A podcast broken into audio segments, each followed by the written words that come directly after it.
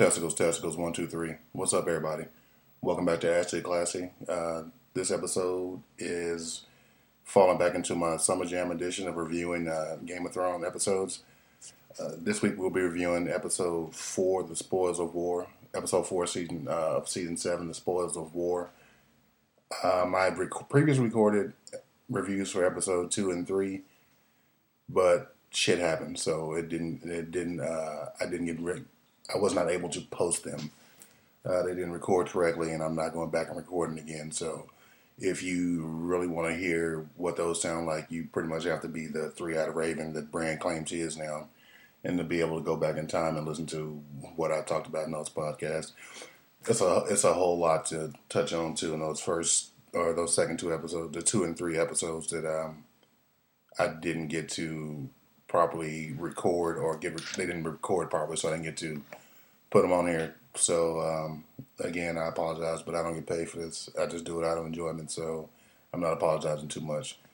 So without any further ado, let's get into it.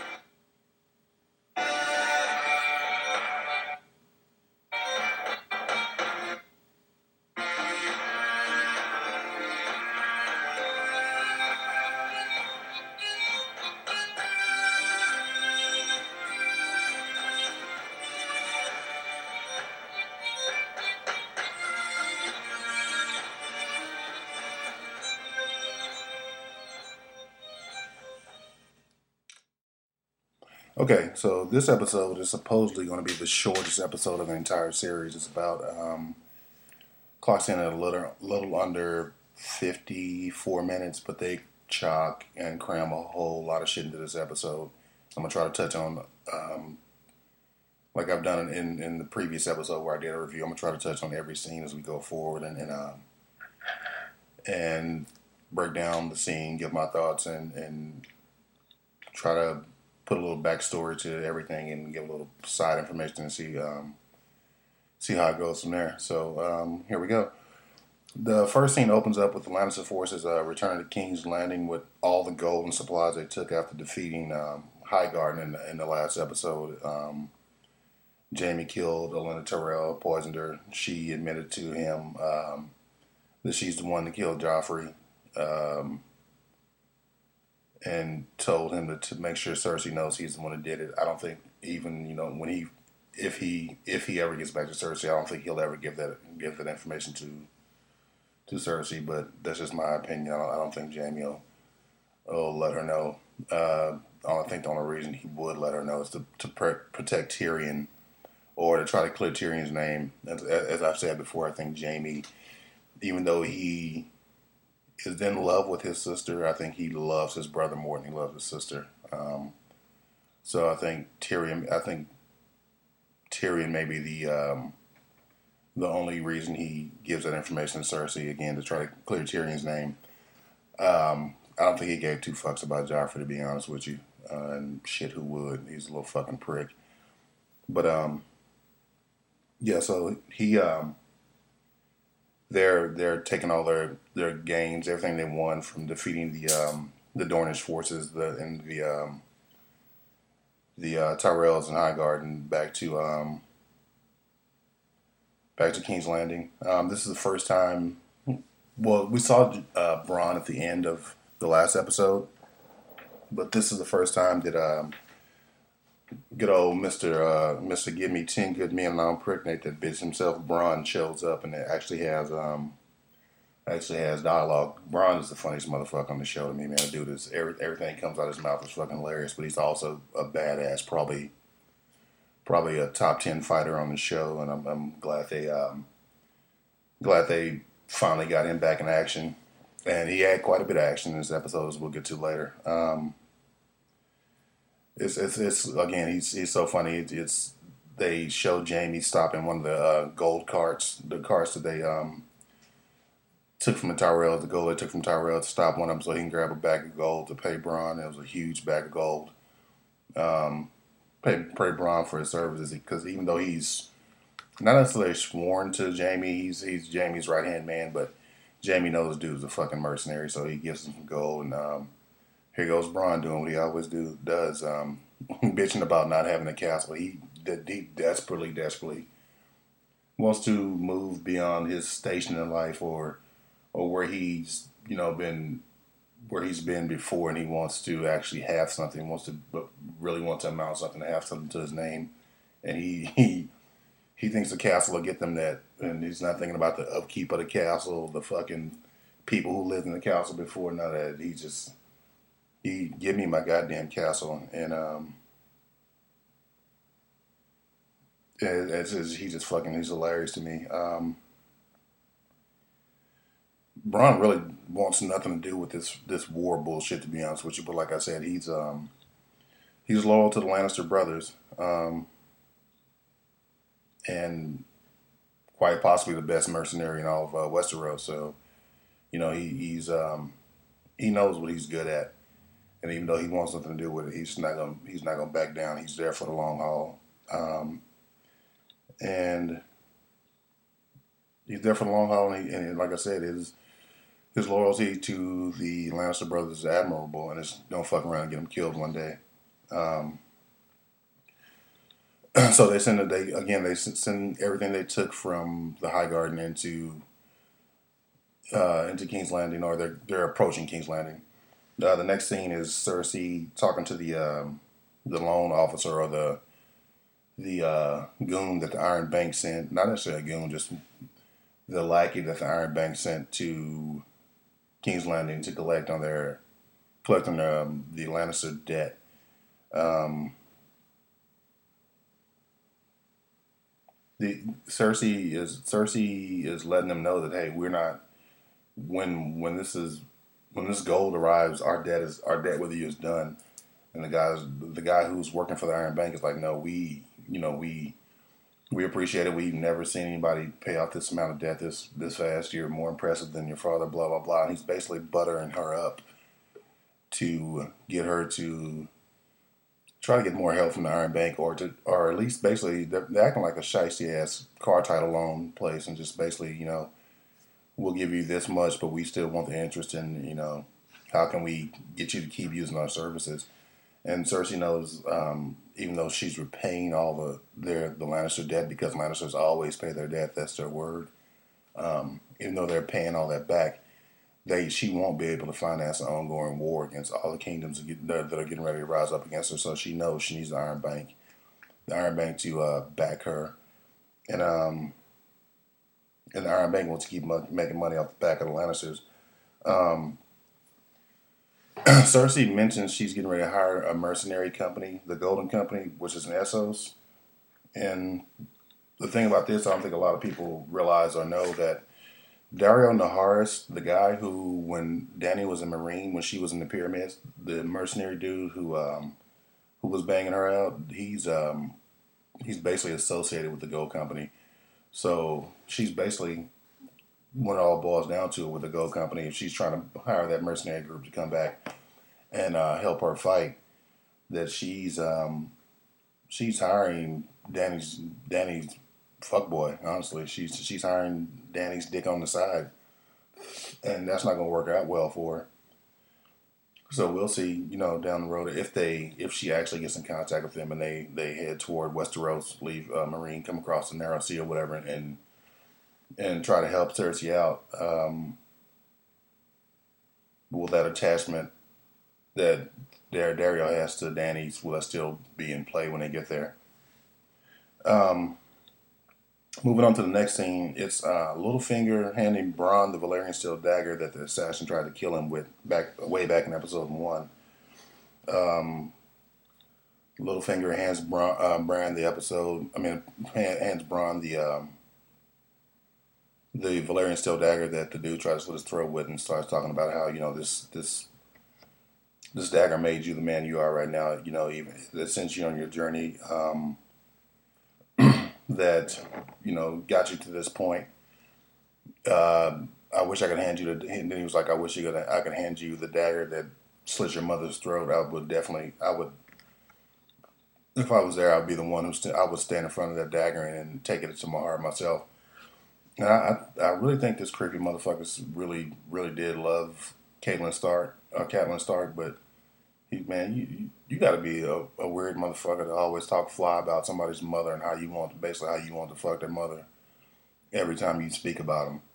And that's basically how fucking Littlefinger approaches talking about Catelyn. Every time he talks about Catelyn, it's like, I loved your mother, I loved your mother. Like, bitch, my daddy loved my mother. He was married to her. Why you keep telling me this bullshit? Motherfucker is just a goddamn perv. But why he's doing all that, excuse me, while he's doing all that, that bullshit talking and trying to be fake eloquent as he always is, Bran interrupts him and um, asks him if he knows who the dagger belongs to. And Littlefinger's like, no, I don't. And I'm like, you motherfucker, you sitting there lying to a man who can see the past. I'm pretty, I'm pretty sure he already knows what's up. He knows you fucking, he knows to a certain extent that you are the one who's responsible for it. Maybe he hasn't gotten the clear vision yet, but Brandon's on a Littlefinger. Um, and it shows um, when Littlefinger was, he shows, Bran knows what's up, and he, he pretty much shows Littlefinger when Littlefinger was, was like, you know, you did all this only to make it home to find such chaos in the world. And Bran hits him with that old uh, chaos, chaos is a ladder line. I don't know if everybody um, remember remembers Varys and Littlefinger in the episode in the first season when they were in the um, standing throne room where, where the Iron Throne was, and and Littlefinger issued that same line to Varys: "Chaos is a ladder." Um, and the look on Littlefinger's face, that motherfucker was shook. He's like, "What the fuck? How would you know this? How would you how you know how would you know I said this before?" And um, before he can get into you know trying to question Bran or figure out you know where else is coming from, uh, Mira Meera Howland interrupts him and, and Littlefinger leaves. Uh, Meera's there to tell Bran she's getting ready to go home. She's like, when the White Walkers come or whatever's coming right now, I need to be with my family. Bran was like, bye, bitch. I moved on. You know, it's like Bran is, is, you know, she's like, you died in that cave. You know, my brother died for you. Hodor died for you. Summer died for you. You know, his direwolf died for him. Like everybody died for you to save your life. And she's like, I almost died for you. He's like, thank you. Bye. So you know, Bran is Bran is not Bran anymore. He is not fully the three-eyed raven, but he's he's he's really approaching that level. You know, he he still has a lot to learn, but he's he's not Bran Stark, Brandon Stark anymore. Um, so the next scene uh, opens up with a oh, somebody sitting on a horse on a snowy hill looking in, down at Winterfell, and it, it's Arya. And she's finally made it home after five, no, after shit. Yeah, she left probably, she left Winterfell the second episode, maybe the third episode of season one, and it takes all the way to the fourth episode of season seven for her to finally make it home. And it's fucking, it's it's amazing. It's it's it's a beautiful scene. It's um, the cinematography was great. The way they filmed, you know, the camera rising up over the hill behind Arya, Arya looking down on Winterfell was was beautiful. Um, she gets to the gate and, and um, tries to get in, and two guards stop her. Um, they don't believe, and you know, why would somebody believe some random girl coming up to the gate saying, "I'm Arya Stark. I'm the one who I'm I'm I'm a daughter a daughter of Winterfell. This is my home. And again, it's been seven seasons, and you know who knows how many years. I'm not sure about the timeline now with the show, since anybody of note has seen Arya. You know, somebody who would know who she is, so they wouldn't believe her. What what tripped me out is like these motherfuckers, these dudes in this in this show or these guards. The guard, the big guard in particular, was like taking a swing at Arya, trying to punch in the face. I'm like, bro, you're a grown ass man swinging on a 16 year old girl. You try to punch in the face. What the fuck is wrong with these people? He, man, everybody in the show is fucking bunch of goddamn savages. I don't know what the fuck the problem is, but anyway, the guards let her in, tell her to wait. They turn her back, and she dips. Um, she goes to the tombs beneath Winterfell to look at her father's um, look at her father's, I guess, statue or whatever you want to call it, and um, Sansa winds up meeting her down there. Um, they talk for like two seconds and they hug, and it's like really, you know, it's really touching embrace. These, you know, two sisters again who haven't seen each other in seven seasons our time, uh, finally reunited. You know, they they exchange pleasantries. You know, Sansa, um, all right, tells her that she looks good as a, as a um, you know, she looks the the her being a lady of Winterfell suits her, and um, and you know, again, it's, it's it, it, was cool to see them see the family get back together. I don't know why people are trying to build this um, adversarial relationship between all the siblings on the show. Um, they they were, you know, they were all they had they had kid relationships. You know, they they weren't like they had been through any trials and tribulations through life. They they bickered, they argued when they were together when they were younger, but they were still family and I don't know. I think things just were just awkward, are just awkward as they, you know, start to interact with each other. Because again, interact interact with each other because again, they it's not like they had hella bonded relationship. They're just you know awkward around one another. Um, and and going back to the first first season and the first uh, few episodes, you can tell that they didn't. You know, everybody was they were brother sister. They had brother sister relationships, but none of them. Everybody was tight with Jon. Nobody was tight with each other, and that's that's that's the feeling I got from it. Um, but you know, everybody was tight with Jon except Sansa. Sansa treated everybody like a bitch, so you know I can, I can see why Bran and and everybody kind of standoffish with her and you know not hugging her and whatnot. But um, as they talked, Sansa, uh, Ar- I'm sorry, Arya was like, "I heard you killed Joffrey." Sansa was like, "I wish I did." And Arya was like, mm, "Shit, I wish I killed him too." Um, Arya at that point mentions her. You know, she was like, "Well, you know, he was always at the first one on my list," and Sansa was like, "What list?" And and um, Arya was like, "The list of people I'm gonna kill," and they both laugh it off, but Arya had the laugh of a, so, uh, psychopath. Like Arya is is I wouldn't say she's broken. She is who she is, and, and right now she's she's a little sociopath. She's ready. Uh, she's her mission is to kill everybody on her list. She's her mission to be a badass little assassin, and, and she's proven that she's up for the task. Um, but she's a, she's a little lunatic. Uh, from from the tomb, uh, Arya and Sansa go to the weirwood tree where uh, see Bran sitting in his little homemade wheelchair like Professor X. Um, they talking about he talks about um, seeing Arya. He talked about seeing Arya at the uh, at the crossroads. And she's like, "You saw me." He's like, "Yeah, I have visions. Um, I can see what you uh, see where you're going." And um, I didn't know. I, I expected you to go to uh, King's Landing and not Winterfell. And uh, Sansa was like, "Why are you going to King's Landing?"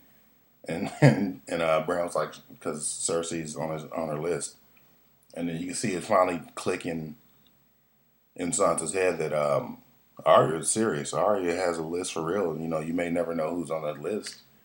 Because she questioned her, like, um, who all was on your list? And fuck, am I on this motherfucker? Like, what the fuck? And, um, you know, so she, she, um, yeah, Sansa questions about it, and, and you know, they, they kind of brush over because um, because Bran Bran um, shows him the dagger that Littlefinger gave her, And um, like Arya's like, why the fuck do you have a Valyrian steel dagger? And he's like, Littlefinger gave it to me, and Sansa was like, Nah, bruh. You know, uh, Littlefinger does nothing altruistically. This motherfucker gave you that for a reason. Like, what, what you know? What's the deal? Why do you why do you even accept it? He's like, I don't even want it. And he hands it to uh, he hands it to Arya. He's like, I'm a cripple. I can't do shit with this.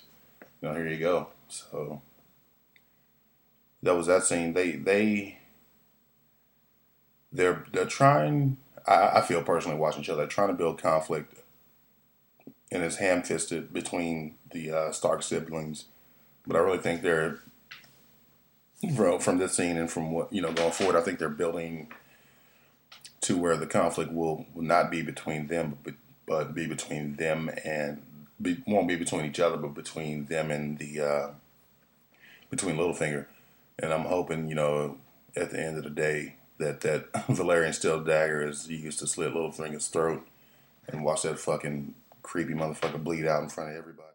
So moving on to the next scene is um, it's Dany and Missandei walking down that long ass staircase again to meet um to meet Jon in the Dragonglass caves. Um, they're as they're walking down to meet him.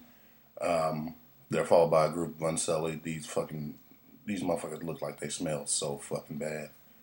And they always bucking up to people. I hope Jon fucks of them up at some point this season just to show that y'all motherfuckers are not that not that hard. But anyway, um, Dany and, and Missandei are walking down the staircase, and, and Missandei asks um, asks Dany about the Unsullied, you know, any report, anything what's going on with him. Um, and they basically devolves into them gossiping about Grey Worm eating that box. Um, and they didn't really get to get in detail about uh, Grey Worm, Grey Worm and Missandei and what they did the night before he left because uh, she meets she meets Jon at the bottom of the stairs and he um, escorts Dany into the Dragonglass caves where he shows them old cave paintings on the children of the forest and uh, first men joining forces to fight the White Walkers. Um, I think the drawings of the, of the White Walkers finally convinces Dany that the um, that they really do need to combine forces and and fight the White Walkers. And Dany says as much. She's like, I, you know, once I finish what I'm doing, I will help you in the North. My forces will help you fight. But she comes with that bend the knee bullshit again.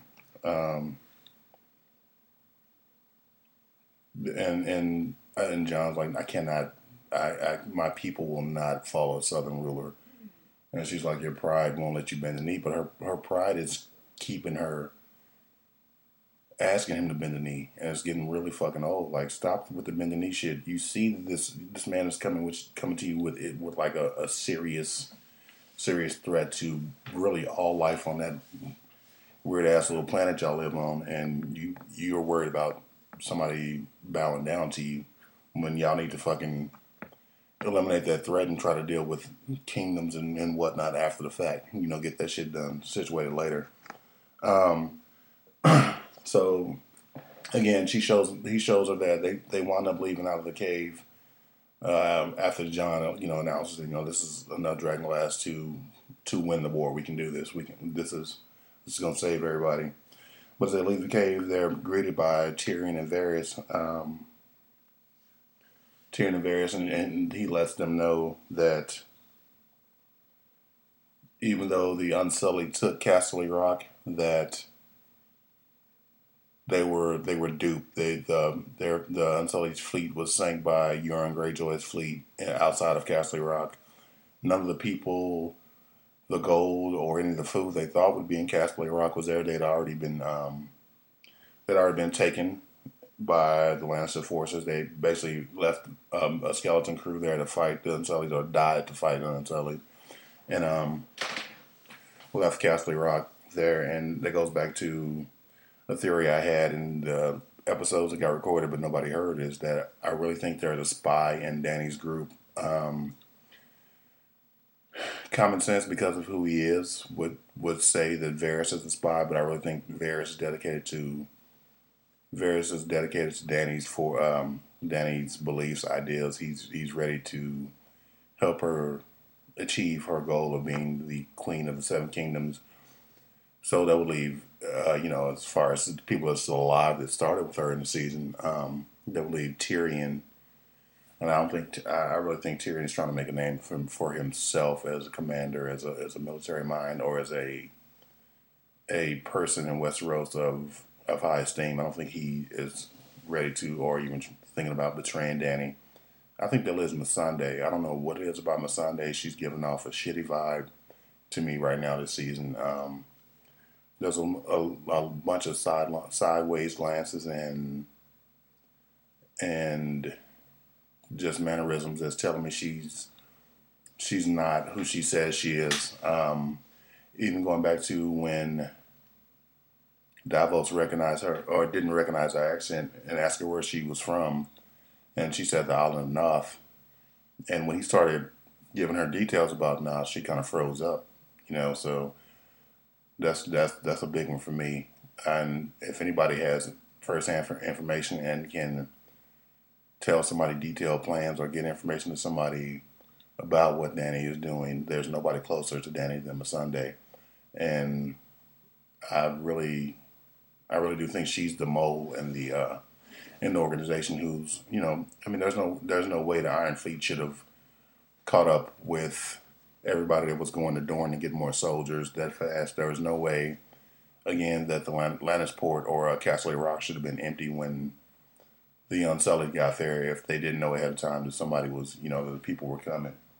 Um, I think it's a situation that bears watching I hope it's not true. I hope there's no no mole in Dany's situ- in Dany's crew, but uh, if there is, she she's definitely she's definitely a number one on my list. Um, uh, back to Tyrion and Varys telling her what happened. Uh, Dany throws one of her temper tantrums. Her temper is getting really out of control.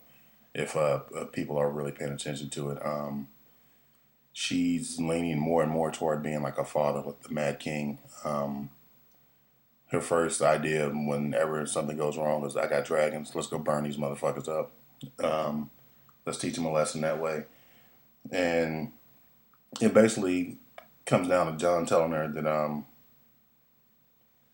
the people who follow her believe in her. They think she uh, works miracles. They think she can get it done. But the minute, and you know, they're tired of being ruled by shitty people, tired of living in shit. But they said the minute she, he told her, the minute you use those dragons to melt innocent innocent people, and and use your rage as your weapon and not your not your mind, not your common sense, not not your tactics, you become no better than anybody else who's been leading these people. And you, I mean, he's like you you have to be better than what's going on right now. So that was the end of that scene. The next scene was um, the Arya and Brienne fight scene, and it was it was it was fucking awesome, man. Brienne is probably, as far as people living on the show right now, probably a top five sword fighter, swords swordsman, swordswoman in the realm, and um, she was training Podrick, and Arya walked up while they were training and asked her to train, you know, ask Brienne to train her or have a sparring session with her. And Arya gave it that work. Arya came out fucking twirling swords like a goddamn juggler. Um, she she um she matched and bettered Brienne Brienne pretty much at every every every stroke until Brienne fucking Savate kicked in her chest and made her fall. And and fucking Arya got laid on the ground on her back and then then uh fucking hopped up like a goddamn ninja and basically disarmed uh, not disarmed Brienne but got up underneath her sword and put that da- uh, Valyrian steel dagger to her throat. And they both stopped and smiled. It was like, this is, you know, both of them like, this is badass. Bram was like, "Who taught you that move?" And Arya was no one. And I think that was Arya uh, acknowledging acknowledging her training and basically the the people who helped her get to where she you know where she is right now. You know, Syrio Forel, the uh, her original uh, swordsman trainer, and um, um, the faceless man in in Braavos in the House of Black and White. She was acknowledging acknowledging them, and it was cool as shit. And while all that was going on, um, Littlefinger and Sansa were watching from above, and you could see Sansa was like, looked like she was physically sick to her stomach. She's like, my sister is really is not bullshitting about this list. Like, my sister is a fucking killer right now. I don't know how to deal with this. I don't know how to approach this. And people, you know, from stuff I've seen online, people are like, why is Sansa, why is she so jealous of Arya and or her siblings, blah, blah, blah, why is she doing this? I don't think that's, you know, her jealousy. I think that's terror. Like, my sister, my little sister, who was just a little tomboy last time I saw her, is a fucking full blown killer right now. I'm like, how, how do I handle this? How do I approach this? You know, and so going forward, I will see how that how that plays out. Hopefully, Sansa use her uses her f- fake smartness to uses to use um Arya's skill set to her advantage going forward. You know, you she she needs she'll need she'll need Arya. She'll and then you know I, I really think that Sansa will put that into play at some point. And again, hopefully it's against Littlefinger. We'll see. Um, the next scene, because the next scene is Jon and Davos talk. Um, Davos is asking what he thinks of, uh, asking Jon what he thinks of Daenerys, and Jon kind of beats around the bush and is like, and Davos is like, man, I see you watching, I see you checking this bitch out. I know you trying to fuck. You know, we ain't got time for this shit right now. Uh, they walk up on Missandei. They're talking to her. Uh, Davos is still beating, uh, you know, filling her out uh, again and on the sly, and, and and trying to figure out what she's about. And as they're talking, they notice a Greyjoy ship in, in um, a Greyjoy ship rowing up in the bay behind from where they're standing. So um, Jon Davos, Missandei, and a, a, handful of Dothraki soldiers uh, meet meet the uh, Greyjoy crew at the beach, and it's Theon. And um, Jon walks up on Theon like everybody else and treats him like a little bitch. He's like, if it wasn't for what you, what you did for Sansa, I'd kill you right now. Um, like, why are you here? It's like, and Theon was like, I'm coming help, ask the queen for help to um, rescue my sister Yara from um, from his uncle Euron, and it's like Queen's not here. And uh, Theon's like, where is she? And so that question leads us to probably one of the best scenes in this whole fucking series.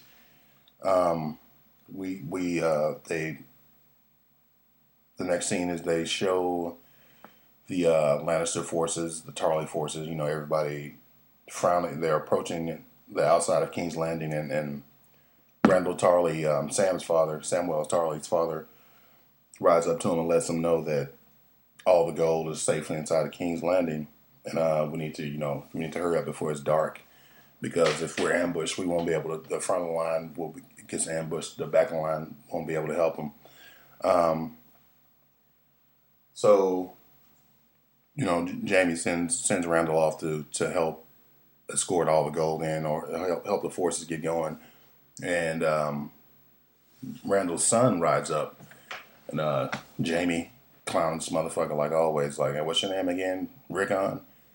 The dude's like, no, my name is Dickon. And Bran fucking laughs in that motherfucker's face. I mean, Bronn laughs in that motherfucker's face. Bronn is the shit. Um, so they asked him about, you know, how did you feel that, you know, was this battle your first battle? And um, he's like, it was glorious. And I was like, no, your father's not here. How was the first battle? And he was like, um, I didn't expect it to smell like that. and Bronn laughs at him like, man, grown men shit themselves when they die. Like, didn't you learn that in the fancy lad school? And I almost fucking busted a gut laughing at that shit. The fancy lad school is a um, is a callback to an old Chris Elliott movie called Cabin Boy and he he went to a school for fancy lads, and um, it was called it was literally called a school for fancy lads, and, and everybody clowned him about that. So that was a really cool, you know, Easter egg, fancy lad bullshit. Um, as they're sitting there talking to the fancy lad, Dickon, Bronn kind of stops in his tracks and he listens. And the sound on this was was fucking marvelous. Um, you you hear the ground start to rumble, and Bronn looks around, is like, "What the fuck is that?" And um, all of a sudden, Jaime hears it too. He turns around, he hears it too. Then, like in a full panic, he's like, "Spears and shields, spears, spears and shields." So they're they're mustering the forces. Like, yo, something's coming right now. Don't know what it is, but everybody in the formation because we are about to see something. We we this is this is fucking different. We don't know what the fuck is going on. Um, and as they sit there, you see thousands and thousands and thousands of Dothraki riders, uh, blood riders, just pour over this hill in the distance. Um, and these motherfuckers coming for war. Um, it, it, was a fucking sight to behold. But Bronn was like, you know, Jaime, get back to King's Landing, get out of here. You're not a soldier, you're a commander. And and Jaime's dumbass, he goes staying in the way. It's like, fuck it, I'm not going anywhere. I'm staying with my men. And and Bronn, Bronn tells like these motherfuckers about to swamp us. You got to get out of here. And right as he says that, uh, Drogon drops out of the clouds like a fucking F fifteen fighter jet and starts screaming toward the uh, the the Lannister forces, um, like a goddamn fighter jet, and all you all you hear is Daenerys say Dracarys, and as soon as he says that, he lights the Lannister forces up. It's fucking chaos. You see, uh, fucking you, you see Lannister man that that whole army she just sets them on fire. Um, it, it, it, was fucking beautiful. It, the, the flames coming out of the dragon. They they finally the first couple seasons when the dragons got big enough to where they weren't just on Dany's shoulder, they were actually flying around. The the computer animation on the show was shit. They looked horrible. This looked like a fucking movie. It was fucking beautiful. It was it was um it was a fucking sight to behold watching watching Drogon just fucking do work, just come in and light their ass up. It, it was it was something to see. Um, then they, they pan back to the Dothraki. These motherfuckers standing on the back of their horses like people ghost riding whips, fucking shooting arrows and shit. Um, uh, shooting arrows at the at the Lannister forces. The fucking Lannisters. Uh, I don't know. Again, you know, it seems like if you're a military in that world in that era, you would know that arrows not gonna do shit to a fucking dragon. But for some reason, they fucking get their archers to fire at Drogon as he flies over one time, and fucking arrows just fucking bounce off. Um, yeah, it's fucking. I'm like, you fucking morons. Who else is a moron? Fucking Dany. To me, she's a fucking idiot because she's at one point this episode she was complaining about complaining about not being able to feed her men but the main thing she's burning is food supplies. Like she made sure to follow the road into King's Landing with all the wagons and burn all those motherfuckers up. And I'm like, you just got through saying you can feed all your people, and you are not burning anything but food right now. You're not even thinking about that shit. And it's fucking. Uh, she she's she does not think she's reactionary. She's not she's not proactive. She's reactive, and um, it's, it's going. It's, I feel like it's gonna come back to fucking bite her in the ass. Uh, but back to the battle. Uh, Jaime was fighting off a uh, one of the Dothraki and and winds up getting his sword hooked on his the the Dothraki's sword, and uh, Dickon comes comes and saves him, stabs dude in the back. Um, and at that point, Jaime sends Bronn to uh, go use the weapon that Qyburn, Qyburn, the scorpion that Qyburn had made for him, with the uh, basically the massive fucking eighteen wheeler size crossbow that Qyburn had made. Jaime sends um, sends Bronn to go fire it at the dragon, and um, I've also seen online, you know, after the episode, a lot of people asking why did they have that crossbow with them? Why wouldn't they? You know that um, they're going to battle. They know Dany is on their shores with dragons. Why would they not? Why would they go into battle without a weapon they know could beat could beat the beat a dragon if it showed up? So I mean, it, it makes perfect sense. Um, so Bronn heads to Bronn heads to the Scorpion to try to take out the dragon, and he's being chased down by Dothraki. And, one, and as you know, as the Dothraki catches him in the basically the little carriage that the uh, the crossbow is in, he opens the door and he, and, and Bronn puts a fucking fucking ten foot arrow through this motherfucker's chest, and it's fucking cool as shit. Um, so they they they pan out to Bronn getting the crossbow ready. He fires a bolt at um at Drogon and misses. And Drogon swoops back down and burns more of the soldiers and swoops back up and he comes he comes back uh, flying back for for um for Bronn at the crossbow at the scorpion. And um Bronn hits him. Bronn actually hits Drogon with the second arrow he shoots and it, I didn't I didn't think he would. Um he only hits him and he only wings him. He hits him in the wing and he starts spiraling down, and um, Dany kind of gets him in control, where he he kind of flutters down to to where um, Bronn is, and he's uh, Drogon spits fire and burns burns the uh, crossbow up. Now the the crossbow on the side though is called a scorpion. Um, scorpions stings are poisonous.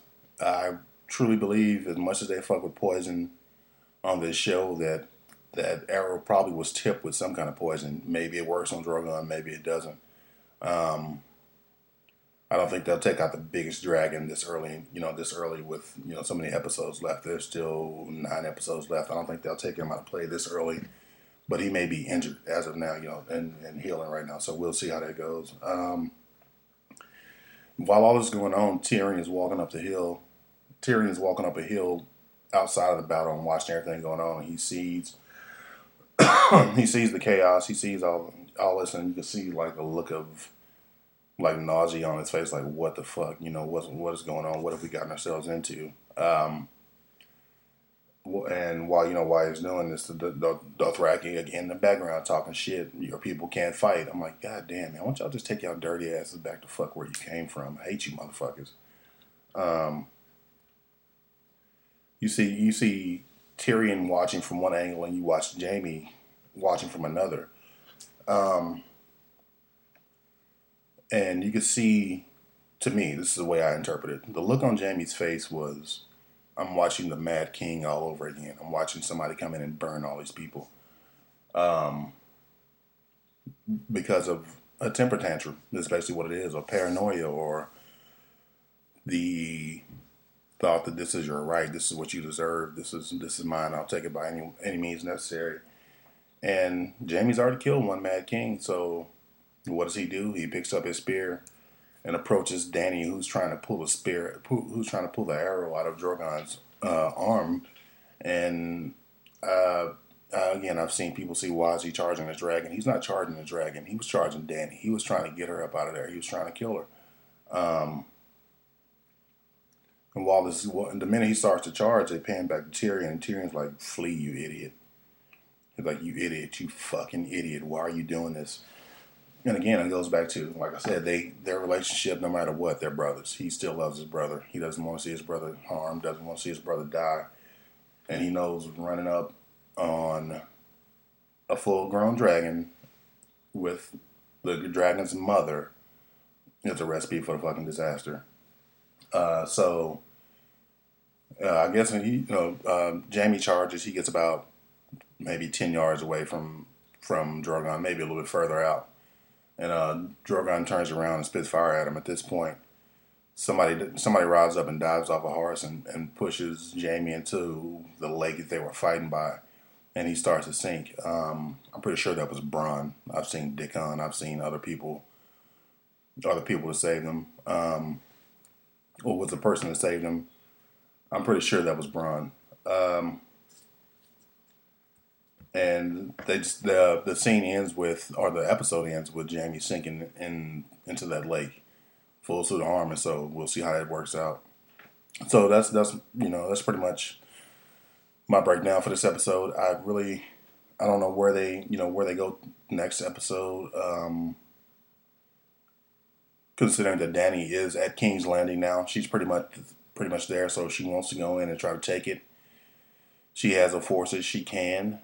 Um, the majority of the military that was ready for battle is has she pretty much decimated them in the field. So, you know, Cersei, Cersei doesn't have forces. Um, so, do they lay siege to King's Landing? Do they um, do they blockade King's Landing? You know, what do they do? So, I don't know. We'll see. I'm pretty sure we'll see that next episode. But anyway, man, um, thank you guys for listening. I really appreciate it. I'm um, sorry I didn't get to get to um, put out to you episodes two and three. They got recorded, but you know, again, technical difficulties. My laptop is a piece of shit. So was the mic I had. So sorry about that. Anyway, um, hopefully you enjoyed it. Hopefully you keep listening. Uh, next episode is Sunday, and I think I have something really special for you guys. Um, it's going to be supposedly we'll figure it out. Um, but I think I am going to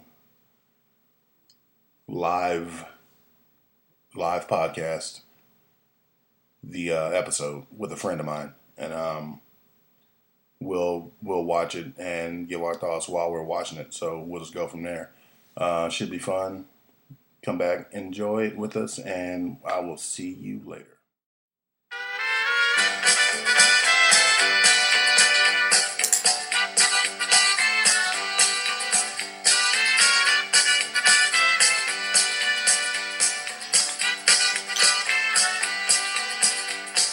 Love is a burning thing, and it makes a fiery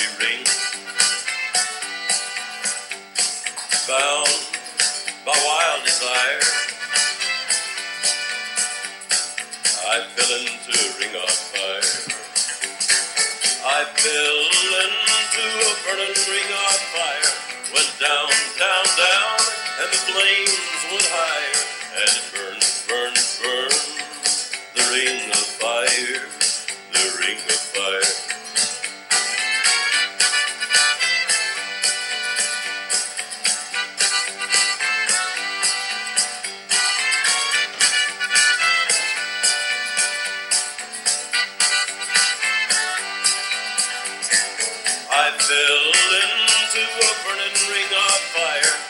Down, down, down, and the flames went higher. And it burns, burns, burns. The ring of fire, the ring of fire. The taste of love is sweet. When hearts like ours meet. I fell for you like a child. Oh, but the fire went wild. I fell into a burning ring of fire. Went down, down, down, and the flames went higher. And it burns, burns, burns. The ring of fire, the ring of fire. I fell into a burning ring of fire.